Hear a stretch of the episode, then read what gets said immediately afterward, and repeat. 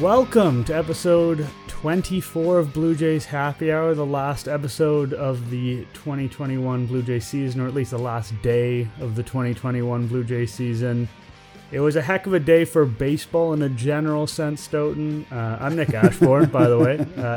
I always forget the guests. I normally don't forget myself, but that's where we're at.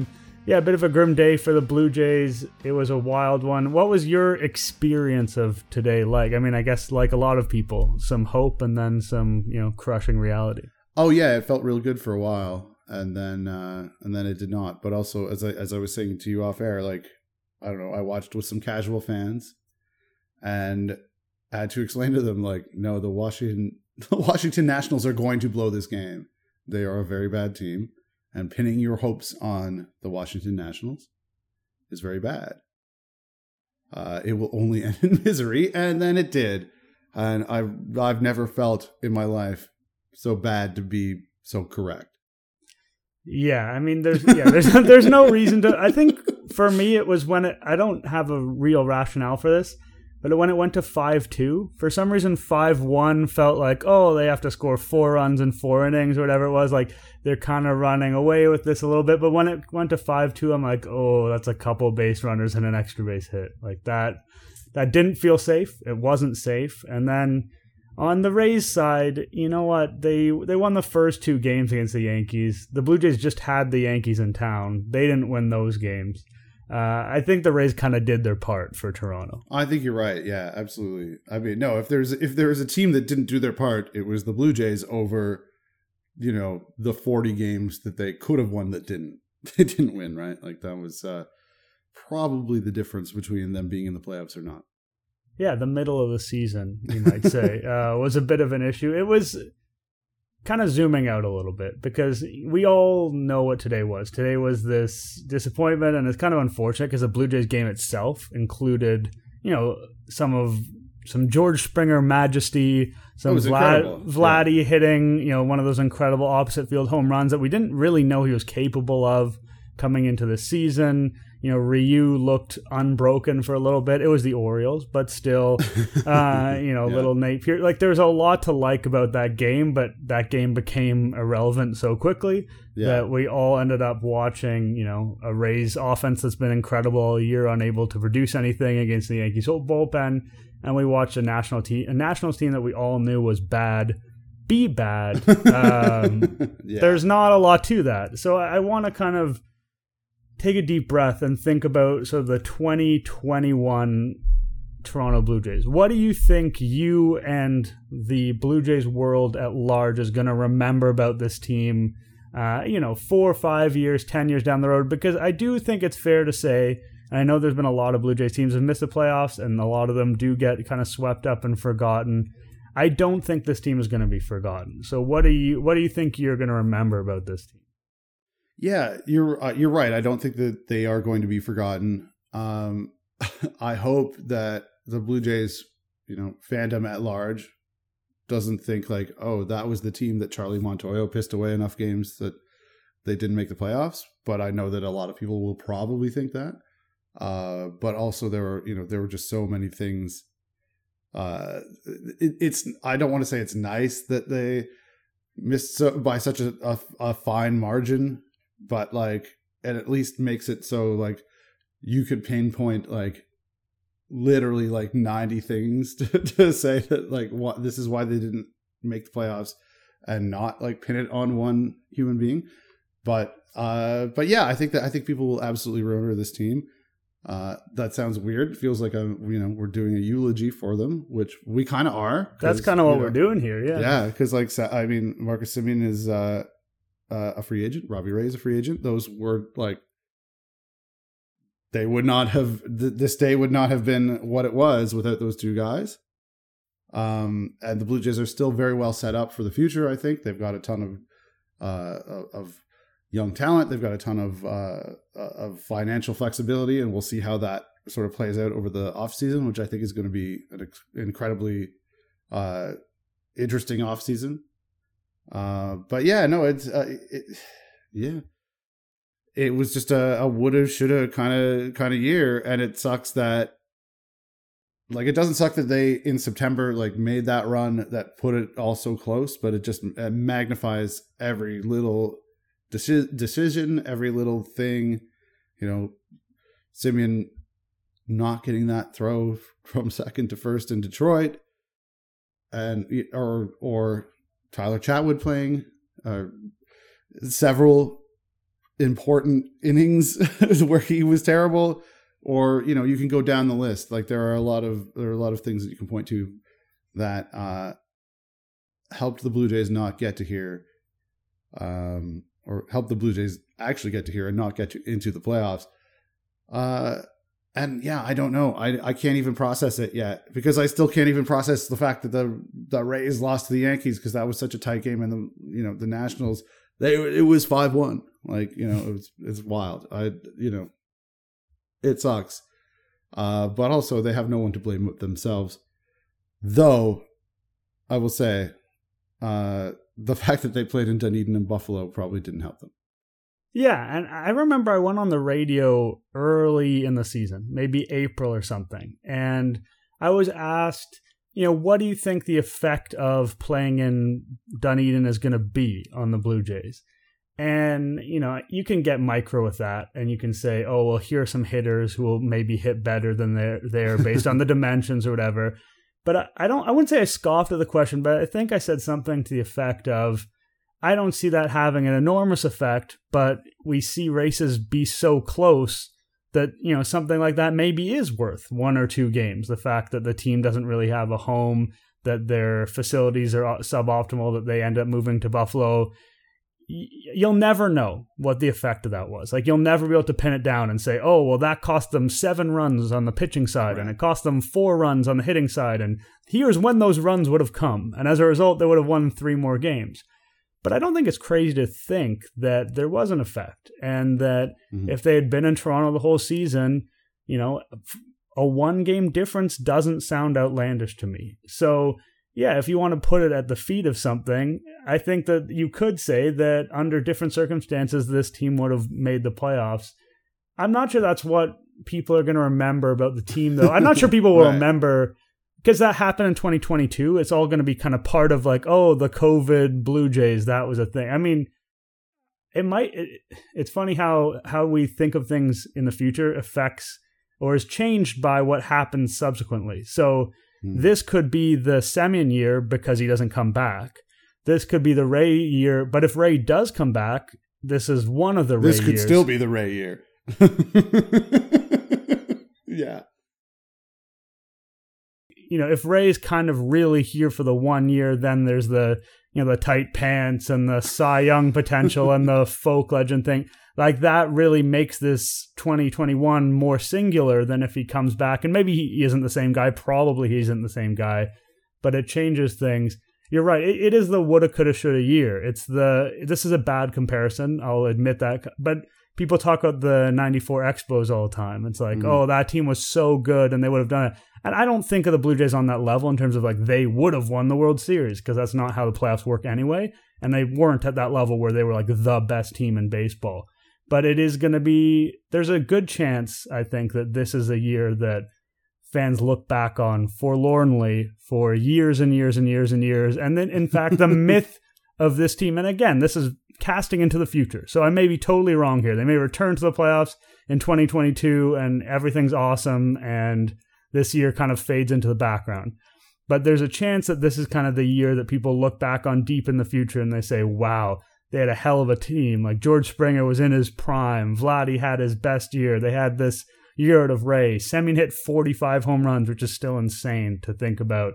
I could see the myth of this team growing through the ages for Blue Jays fans. And that's a weird thing to say, you know, minutes after the season is over. And I may well be wrong. And in some ways I hope to be wrong, because if the franchise is to have success, then this is the sort of season that just kind of happens and fades into the background. But, you know, the history of this franchise is a lot more missing the playoffs than making the playoffs.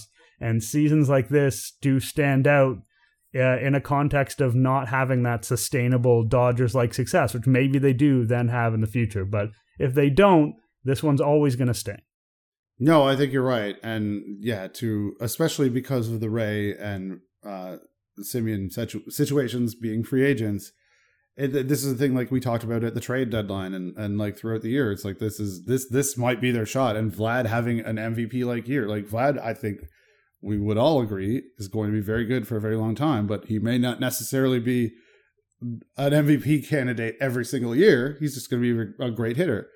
And it is, it's concerning for the future, but I think it also doesn't feel in the same way as like 2016, where it's like, you kind of knew the writing was on the wall, the end was near. We are, and maybe that makes it like a little bit easier to swallow, which is obviously, you know, not whatever anybody wants to think about right now. But like, you know, the future is bright for this team still, even if they don't get Ray and Semien back, even if they, you know, whoever they replace them with, or if they get them back and it doesn't go as well as you'd hope, the core is, you know, is still here. I think they have all sorts of opportunity ahead of them. But it's just, you know, that doesn't guarantee anything. That's a tough place to be in, even, you know, in the best of times. And then also watching the stupid Yankees and the stupid Red Sox go to the wild card game, hopefully to be beaten into a pulp by the stupid Tampa Bay Rays, who I also hate. Like that also sucks. Right. Yeah. But I do at least feel that like you can, as disappointing as this was, it was also like, you know, at the start of September, if you'd have told us we would be here, and this is such a not great way to think about it, because we were here, they were there, they could have won one of those damn games in Minnesota, they could have won one of those games against the Yankees. It was so close, and that has sort of been the story of this team, is just like, you know, you look at the run differential, there are playoff teams with less run differential than them. There are playoff teams from, you know, the White Sox have fewer, I don't know what their wins are, but like it's absurd that the White Sox just got to beat up on a terrible division, as the AL Central apparently always is. You know, nothing will like take away, I think, the fact that people will look back at this team and think they were really good and should have done better.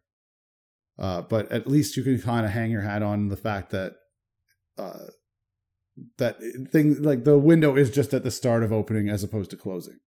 Yeah, I feel like there are kind of two camps right now. There's the there are better days ahead camp, and there's the wow, what a wasted opportunity camp. And I think they're both right. Yeah, absolutely. They're both, it's, you can believe both things. You can believe that this might be the best opportunity they have for a couple of years, and that also they're going to be in the playoffs in the future. Like they next year, they could, for instance, have quote unquote less of a good team that doesn't even kind of perform as well in some ways, like take run differential.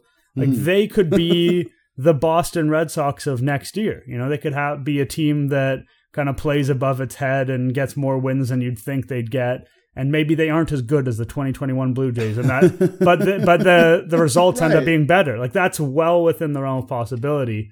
So I don't think we need to reside in one of those two places. I think that it's all true. Like this, and I think that like it reminds, you know, this team reminds me, and I believe we talked to Wilner about like 1984.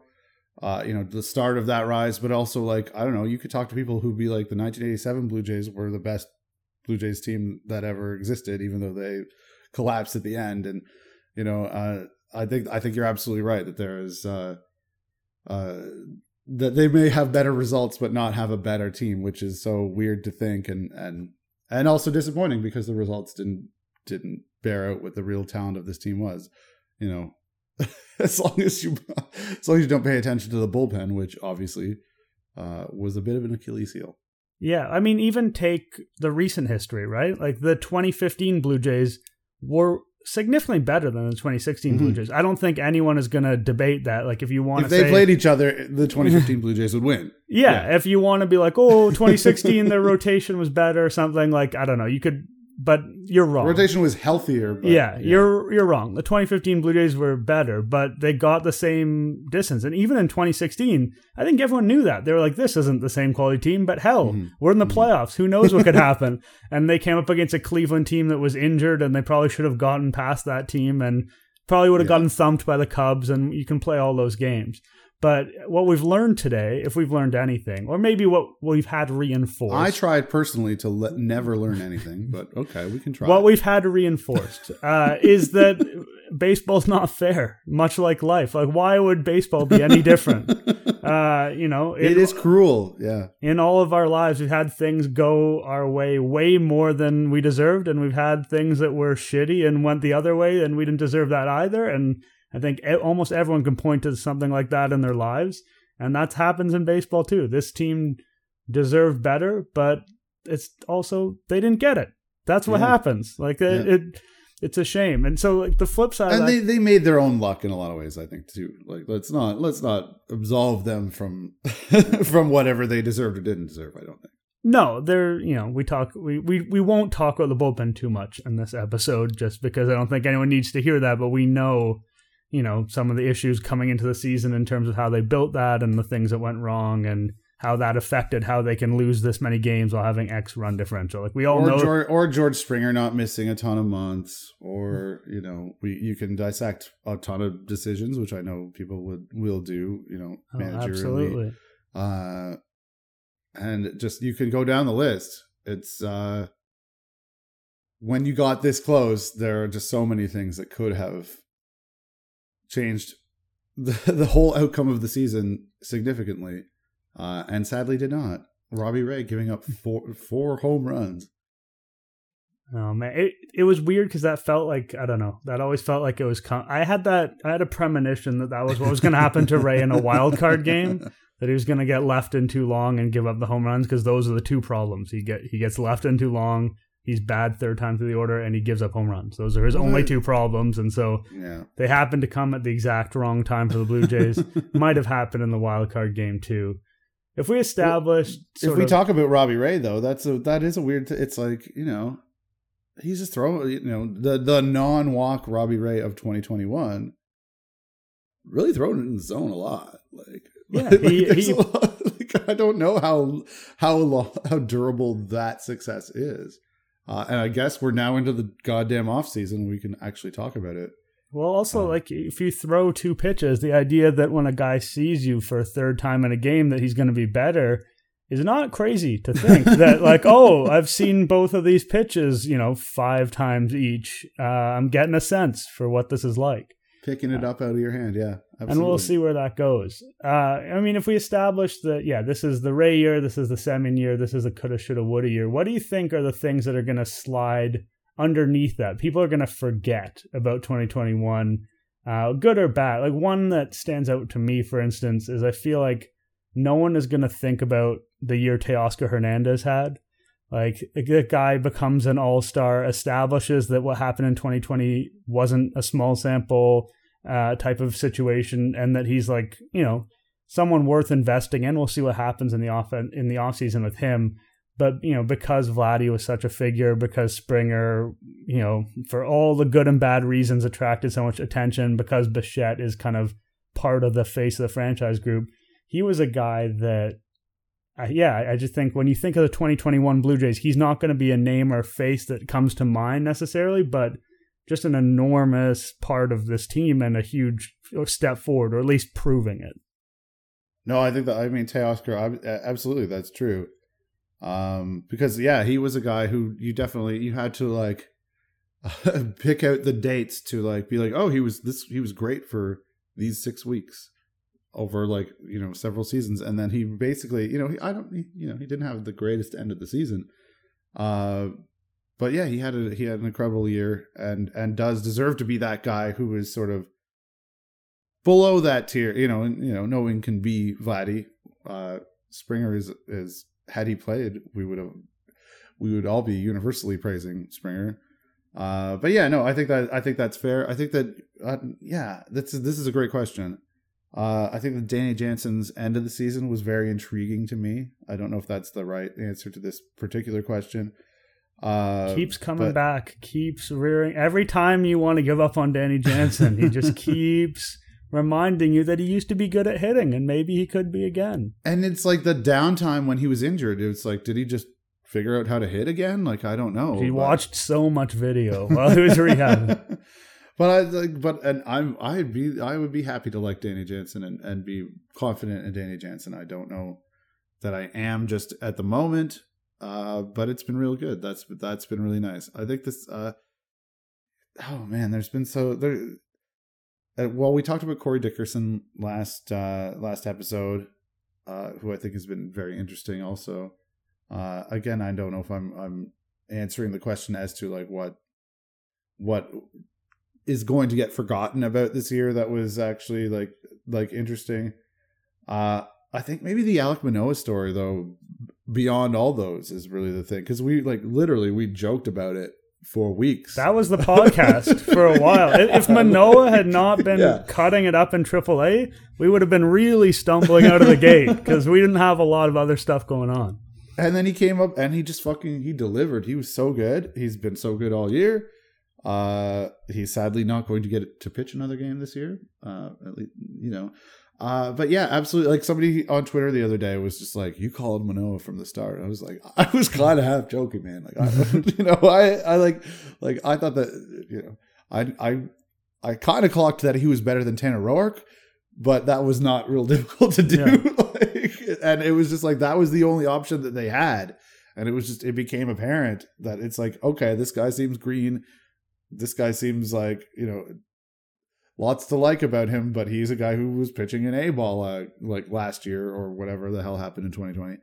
And that whole story, it's just really remarkable. Like, you know, and I think that will a story that will get probably less remembered, because I think he's going to go out next year and do it again. Yeah, and it's the sort of thing where, if it were 2018, for instance, that would be the biggest story of the Blue Jays season. For like, sure. We have developed a good starter. We have a guy that, you know, we've brought up. He's a rookie. We're going to have him for a long time. He is currently good and projects to be good into the future. Like, not a Gustavo Chacín, to pull a name out of thin air. But yeah, like not a guy who kind of came up and had good ERA or whatever. But like, you know, you can look at the way his pitches move. You can look at what he's got. Like this is a guy. And there's a lot of seasons in Blue Jays history. And again, you know, that kind of speaks to some of the, you know, lack of success this franchise has had at times. But there's a lot of seasons in Blue Jays history where that would be the best thing that happened to the Blue Jays, was Alek Manoah came up and was really good. Like, yeah, I mean, a lot of those between the World Series and 2015 type of years, like, you know, a lot of the early... there were several years between those two. Yeah, multiple decades, you might say. And during those decades, there were plenty of years where it would have been really great to have a story like Alek Manoah. And I think you're right, because if Manoah continues to be good, the fact he was good as a rookie becomes less and less relevant. So it's just like, yeah, of course... Alek Manoah being good started at some point because it had to, but that wasn't sort of the core of 2021, even if it was the core of our podcast for, you know, something like 4 or 5 weeks. Yeah, absolutely. No, that's been, and you're absolutely right. Like that has been incredible. And were I more ready to process the fact that the damn season is over, I would be more able to appreciate that. But you know, now that you ask, yeah, I think that was great. You know, Nate Pearson obviously had a lost year again, but he was really interesting at the end of the year. That was, you know, like 2 games. Still. You'd have to be having a really bad year to take Nate Pearson as a positive. Yeah. I think to take Nate Pearson's 2021 as a positive, you'd have to be also, an absolute hell. I feel I should say it's Santiago Espinal, looking like. Potentially, the BABIP is high, and I think that there's a bit of flukiness in there. But I know they always liked him. He hits the ball hard. I think the defense is good. Like I wouldn't anoint him the third baseman and like not look for someone better. But yeah. I think that the idea that he is, I would rather play him every day at third base than say Cavan Biggio, but. Dangerous time to be saying anything against Cavan Biggio after his one huge game. Yeah, but no, but like, but I think that was a good revelation for the Jays as well. And also, you know, if we're talking about like the minor leagues, like Gabriel Moreno, and we talked about this last week as well, is a guy who they've loved a long time, but the industry caught up on him because it was just so loud what he did in Double A, and I think that's going to be interesting as well. And yet, none of that's going to replace the value that you're going to lose if you let Semien and Ray go to free agency. No, I mean, if you which is what is going to make this a fascinating offseason. I think the Jays next year will be very good. But you just, I mean, you can't spend $30 million in free agency on one-year deals better than that. Like, you literally can't. No, absolutely not. And I think that if they're going to replace, might be the wrong word for that production, but if they're going to find some semblance of that production, it's not going to be that they sign two guys and get similar value from them. It's that they sign two guys that work out pretty well, and then they get, you know, a Moreno to arrive in the major leagues and be a starter, or they get, you know, other guys in the system to surprise. And to be honest, there's not a ton at sort of the upper level of the minors. Like, Moreno is sort of the guy who stands out, who's knocking on the door. Well, they traded a couple guys for Berríos, which worked out, you know, pretty well. I mean, ideally, it would have led to a playoff berth, but here we are. But yeah, you're right. Like, that was the upper minors is not like as good as everybody kind of thinks that the pipeline is, and I don't think they're wrong. You know, it's not like there are solutions next year coming. No, like Espinal. I tweeted about this. Like, Espinal and like Jordan Groshans is like, you know, he was in Double-A. He had a decent year. Wasn't like as loud as the previous. You know. I don't think that he has established himself as like a very high prospect in the way that like Moreno has. You could maybe do that, but also if you're a win now team, I don't know if that's what you want to do. No, you don't. Like, straight up, right, you don't want to do that. You actually don't. Yeah, you just don't. Like, you want them to prove stuff at AAA, and but that's, they need some of that, like the surprise element. And so you can call what Semien and Ray did a surprise. Like, I think that's fair. Even Semien bouncing back from his like MVP-ish level season before, even that, like, you never thought he was going to hit for that kind of power, produced that defensively at second base, all that stuff. No, yeah. That surprise has to come from elsewhere, and it's probably going to come from, those younger players. Those are the players that kind of bust the projection, because it's like, oh, well, we project Nate Pearson for 0.7 WAR because his MLB track record says nothing, and he breaks through and is a decent starter. Now, I'm not saying that's going to happen, because that's getting harder and harder to believe in, but right, that's the sort of thing that, well, like, but Manoah probably would have been projected for like minus half a win. Yeah, exactly. It absolutely was not worth minus half a win. Yeah. Yeah. Pearson's one of those guys. One of the headings I had here in my peek behind the curtain. Sometimes I do a rundown where I write things down. You guys might not believe it based on some of the things you hear on the podcast, but you've refused to learn things, and yet I have a heading here that said, what did we learn? Which puts me in a bit of an impasse. But what do you feel like you might have absorbed? Maybe if you've rejected the premise of learning it, but it did come in at one point about this team and the franchise based on 2021. I think the big lesson of this year is about the bullpen and about, you know, the Blue Jays, even before Shapiro and Atkins, had done a very good job of cobbling together bullpens and finding guys. I think that's maybe getting harder. I think the Rays, nobody wants to be the Rays. They're grotesque in their labor practices and all that. But like the way that they are able to churn guys and able to like just find robots who are very good. I mean, Kitteridge could have done better against the goddamn Yankees in the ninth inning tonight. But be that as it may. I think that's a thing, and I think that like what also like happened, the Rays, again, I don't want to like advocate for what they do, but like they the Jays had a lot of guys this year who were not optionable, and the Rays were able to churn guys a lot better because the Jays had, Baraki has an option, Thornton came up and down, Castro, but like for a lot of the season, the bullpen was locked in with these dudes who, quite often, not very good. And I think that's, you know, I don't know. I mean, I'm sure that the people who work in the industry are much smarter than me and recognize this in a different, you know, earlier and better. But I think that to me is like I'm not saying you need to it's easier said than done to be like, get a bunch of guys who throw 100. Let's have 13 good relievers. Yeah. But also maybe you need to like figure out sooner who is going to go into the reliever, path as opposed to the starter path. And maybe you don't want to have 6 guys who you can't option in your bullpen. Maybe you want more homegrown guys. And I think that, you know, that's hard. That's hard to get out of that. Like most teams are not able to do that. But also most teams are not in the American League East. And so I think that is probably, you know, I would rather not see them throw money at the bullpen. I would not be like mad if they were like, let's get whoever, you know, the best reliever we possibly can. I don't know who even is a free agent,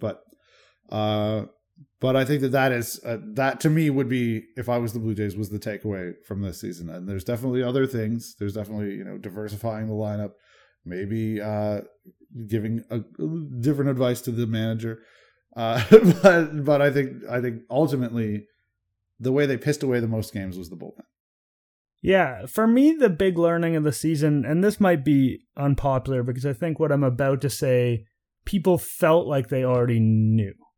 But I don't think it was fair to say that we knew that Bo Bichette, for instance, was who Bo Bichette was this season. Like, he had played 75 MLB games coming to the season. And the skepticism that I personally would have had about Bo Bichette relating to his approach and whether that was scalable over a full season and what he was going to look like, a lot of people didn't have that. Like, what they had seen was enough for them to believe. I didn't feel that way. So he's someone you feel confident about. We mentioned Teoscar Hernandez earlier. It is both, but it is weird, the whole how he makes it work. But he does. He does. And now I think we've seen enough to know that there's definitely flaws in it, but it works. And Teoscar Hernandez, yeah, you're not going to Fangraphs and doing custom dates from when he came back from AAA that time. And you're like, yeah, over the last 112 games, he's the 27th best hitter by WRC+. Okay, now we've seen more. He cut down on the strikeouts this year, actually a little bit less power, but it really worked for him over the long haul. Vladdy, we all believed that he was going to be greater than what we'd seen thus far because of his pedigree, because of what he'd done in the minor leagues, because he was so young, to be honest, which is, I think, something that people forgot a little bit. But so the learning wasn't, I don't know, it wasn't profound and new. It was about reinforcing what we thought. We thought that these guys could be these guys. And after the season, it's more fair to say that we know that. And that's huge because I think coming into the season, the Blue Jays had this young, exciting core, but it wasn't for sure that core is going to be good enough. I think people believed that it was going to be good enough. And it's partly because we've been told that for so long and because of the minor leagues and yada, yada, yada. But I don't think that if we were really honest with ourselves, we knew that this group of players, this lineup, this core was going to be good enough to play with the big boys. And now we know that. And that's incredibly important because that means that this window isn't a wish casting window. It is a concrete window with this group of players. And so, and like, that's not an exciting thing to learn, to say, oh, the thing that I already thought, I can think it with more confidence. That's not super exciting, but I think it's so important. It's incredible. It's more important than it is exciting. And I think that's what I'm probably going to take away from the season more than anything is that, okay, we can lock this in. We can build off this. Like, the proof of concept is not 68% there. It's 100% there. Let's go. I think that's absolutely correct. And also, you know, this reminds me of Mark Shapiro being like, and I think people were very disappointed when he was talking a couple years ago about, like, you know, you need like 2 to 5 years worth of MLB experience to really understand what certain players are.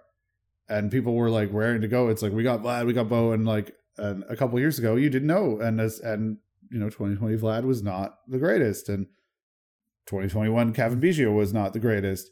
But yeah, I think you're absolutely right that like you feel much more, well, you feel 100% more comfortable with Vlad and Bo and Teoscar as your core going forward. There are definitely still questions all over the place. There's definitely holes all over the place, but you have resources to do that, especially because those guys do not get paid a lot. You know, George Springer ideally plays more than like 79 games or whatever he played this year, next year, and he's real good. Also really fun, and that has been a joy, despite the fact that like it was not a joy a lot of the time. No, yeah, and it was one of many things where it's like, you know, again, you know, the not playing in Toronto could have made a difference. George Springer not, you know, playing more than like 50% of the games could have made a difference. There are so many of those things.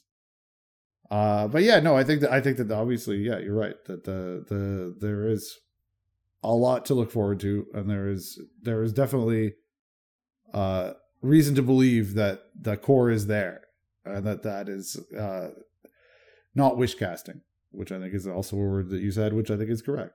So what do we think kind of exists on the other side of the coin? Like, what did we not learn this year that we might have learned? The first one that comes to my mind is Pearson, right? Like, we thought this was going to be the year.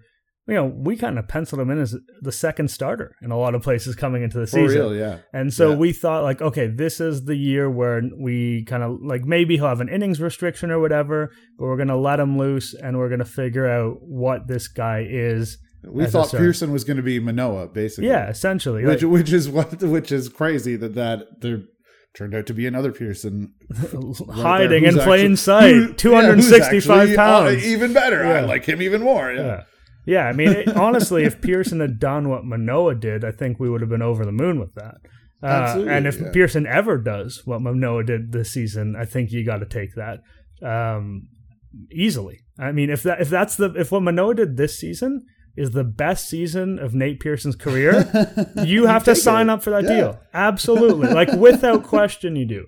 So he's the big one. He's the kind of, he's still the ultimate unknown for the Blue Jays. Like, what is Pearson going to be?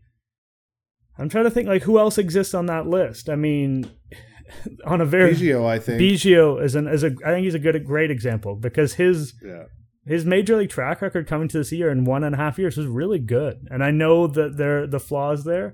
And I know that I understand why the internet was ready to turn on him from the beginning, because he was a guy, you know, he was the Gustavo Chacín. He was the guy whose results seemed to outstrip how good he actually was, or his qualities as a baseball player, for lack of a better term.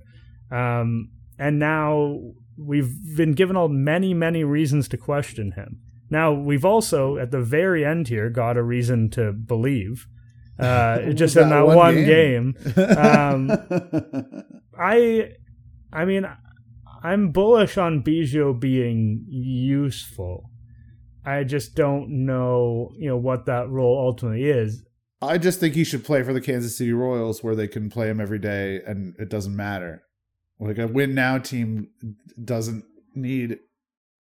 a platoon of Espinal and Biggio at third base, though they could get away with it, say, if they re-signed Marcus Semien and had him play second base, that's fine. Well, I don't like Biggio at third base at all. I mean, I don't think he should ever play third base. I don't think he really should play. I mean, I think I've said this before in the podcast. I think he's miscast as a utility player. Everyone's like, he's willing to play any position. It's like, great. Like, a lot of people are willing to do stuff. If you ask them to, like, there's some nice people in the world. I've interacted with Cavan Biggio. He's a very nice man. Of course he's willing to do stuff to help the team. He's like a great guy, and he's a good clubhouse guy, and I understand all the reasons I like him.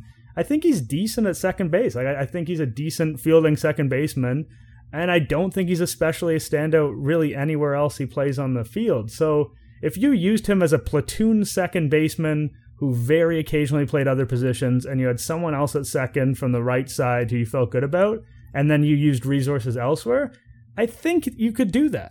But the idea that he's sort of one of their big three is obviously the air's come out of that balloon. Yeah.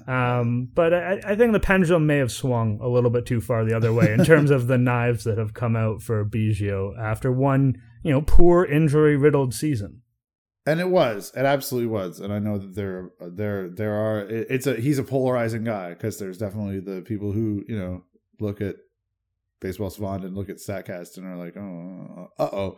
And there's people who don't, and also see the results, and the results speak louder than the underlying numbers. That's just how that works. And I get it. And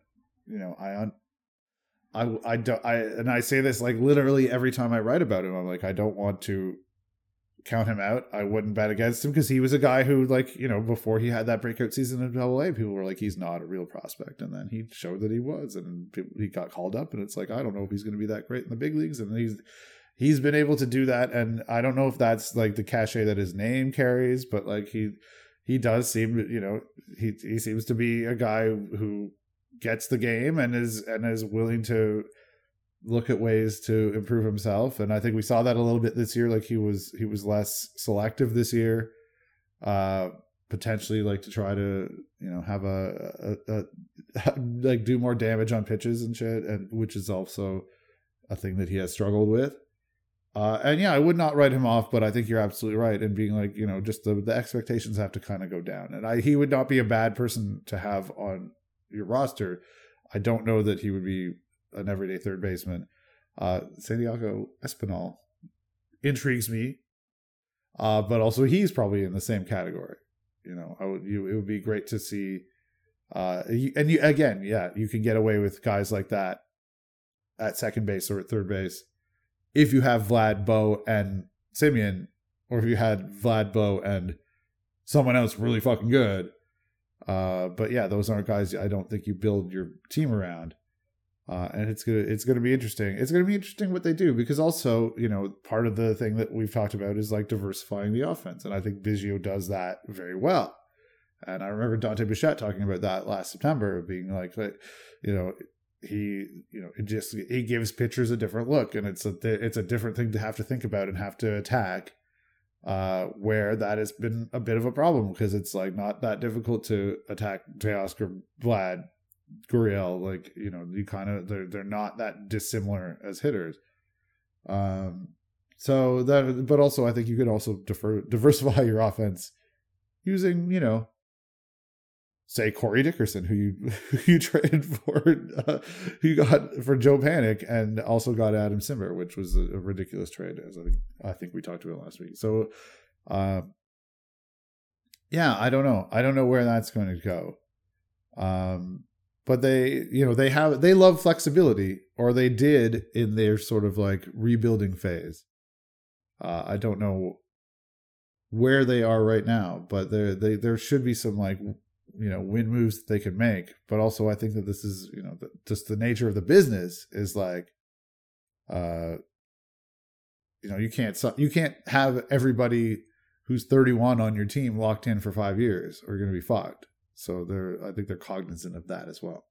Yeah, I think also people think of players in kind of two buckets. They think of everyday players and they think of bench players.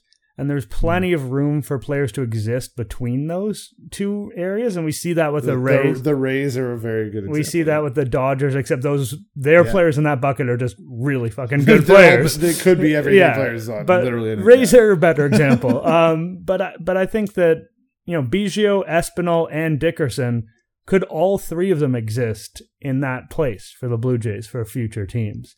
Maybe if Randall Gritchick's contract didn't exist, yeah. Yeah, and so... that does make it a little more difficult. Makes it a little bit more difficult. Maybe that's a world where Gurriel gets traded, which is a possibility we've talked about before as well.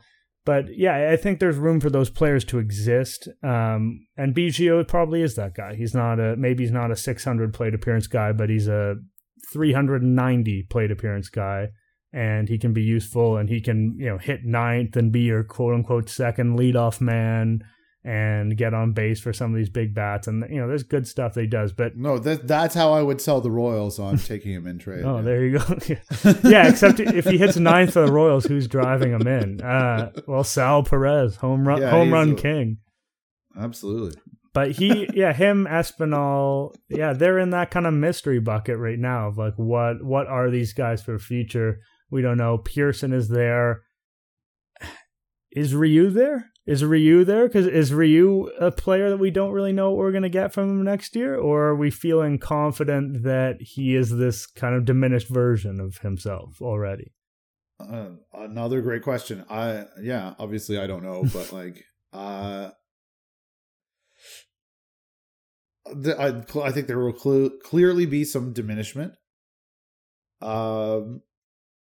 He's a guy that needs to be managed, and that was the case with the Dodgers, and that's been the case so far. And you know, you need to give him an extra day, and it works better when he has a little bit of an extra day, and he has. It's just that's a thing. I love Ryu, especially when he's pitching really well and not being terrible. Which, you know, I faced the Orioles today. Wasn't his best start. But it definitely is getting to the point where it's like you have to think about him certainly not as your number one. I mean, well, Berríos is here, but also I think Manoah is ahead of him. Ryu as a 3. Oh, he's you feel more like he's a 4 or 5 at this point. Yeah, I'd agree with that. I wouldn't be shocked if there's a bit of a bounce back next year because sort of the fundamentals of what he does. Oh, he's great, and I love him, but also... in theory, you know, velocity didn't really fall off, but it might be one of those situations where he's working harder for that velocity, and therefore he's less able to command it. The changeup wasn't quite the same this year. It is tricky. After that I think injury. You feel really nice about him as your 4. And also... Yeah, absolutely. You know, especially if you have, like, Steven Matz as your 5, which would probably will not also. But, you know, we also saw in recent years, too... how quickly that skill set can fall off the cliff with Mark Burley started 2015 as very useful and ended it as totally useless. Marco Estrada, the back injuries were a factor, but he kind of had that command and control changeup skill set, and that became so much worse very quickly. So yeah, if you told me Ryu's going to be actually better next year, he's going to be a sub 4 ERA guy, and he's just going to be a little bit healthier for whatever reason, and it's going to click, I wouldn't be shocked by that. If you told me Ryu's going to be a problem next year and you're going to be concerned about running him out there and you're going to be dreading that 4th year like he's Russell Martin on that contract, that outcome wouldn't shock me either. There's a huge range of what can happen with Ryu. And like you, I'm not going to claim that I know the answer to that, but he's an interesting person to think about for next year because he is one of those guys who moves the needle because he's going to play a fairly significant role, and he could play that role awfully well, and he could play that role in a way that hampers the team significantly. I mean, I would bet on Ryu's 2022 at this stage more than a year ago would have bet on Tanner Roark's 2021. Yeah, I mean, I would have bet anything against Roark's 2021. There's not a single thing on earth I would have bet more than that Roark was going to suck this year. Nobody didn't see that coming. Yeah, but that one was about as obvious as it gets. And it was as obvious as the stupid Washington Nationals coughing up that fucking game against the goddamn Boston. They were up 5-1. Not only are the Nationals... cannot believe it. Not only are the Nationals terrible... I absolutely can believe it because they suck. Jesus. But that's always how they've sucked, too. In recent years, it's always been the bullpen. It's always been the Nationals' problem, so... it was very emblematic of their recent history that they did that. I mean, they were more focused on Alex Avila's mini retirement ceremony than they were on getting the win. Oh my God. I was like, are we seriously watching? Like, he was a journeyman. I mean, Avila had a couple okay years, but he didn't, and he wasn't a notable national either. It seemed very odd to me. His dad is the GM of the Vulcan Tigers. Like, I didn't even know he played for the Nationals. I thought their catcher was Riley Adams. Yeah, I thought he was retired, to be honest. I already thought he was retired. So that was a bit jarring to really engage. But we engaged with him in a positive way earlier in the game when he got that big hit, and it was like, wow, Avila's the guy who's put it. So you live and die by Alex Avila, I guess, if you're a Blue Jays fan today. Well, and this is, again, I think I said at the off the top, like, my friends who are not more casual baseball fans, I was just like, no, don't put your hopes on the Washington Nationals. They're very bad.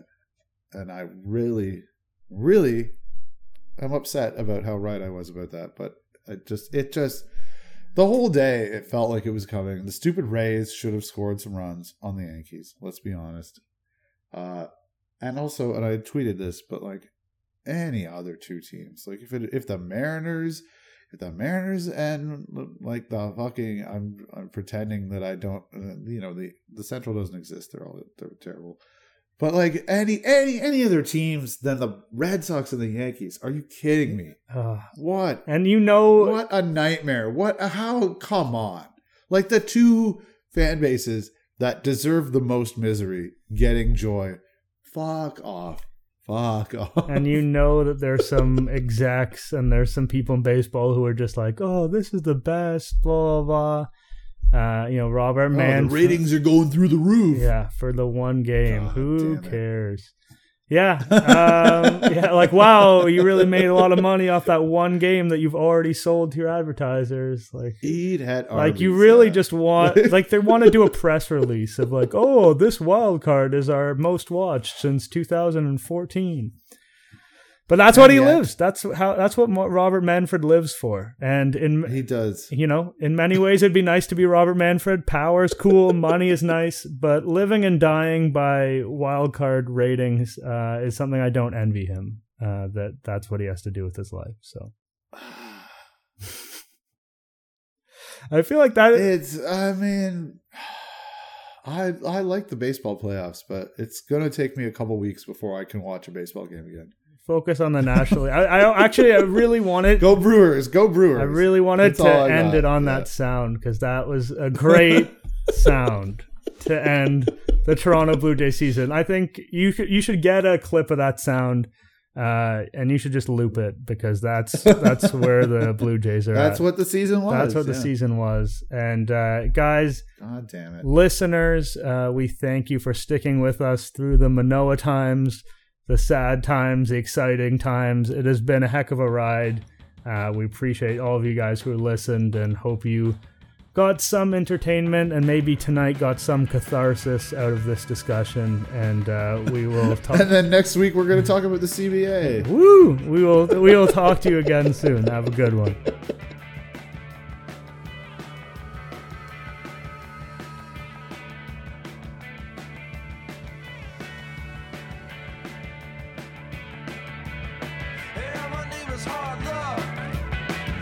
I sit here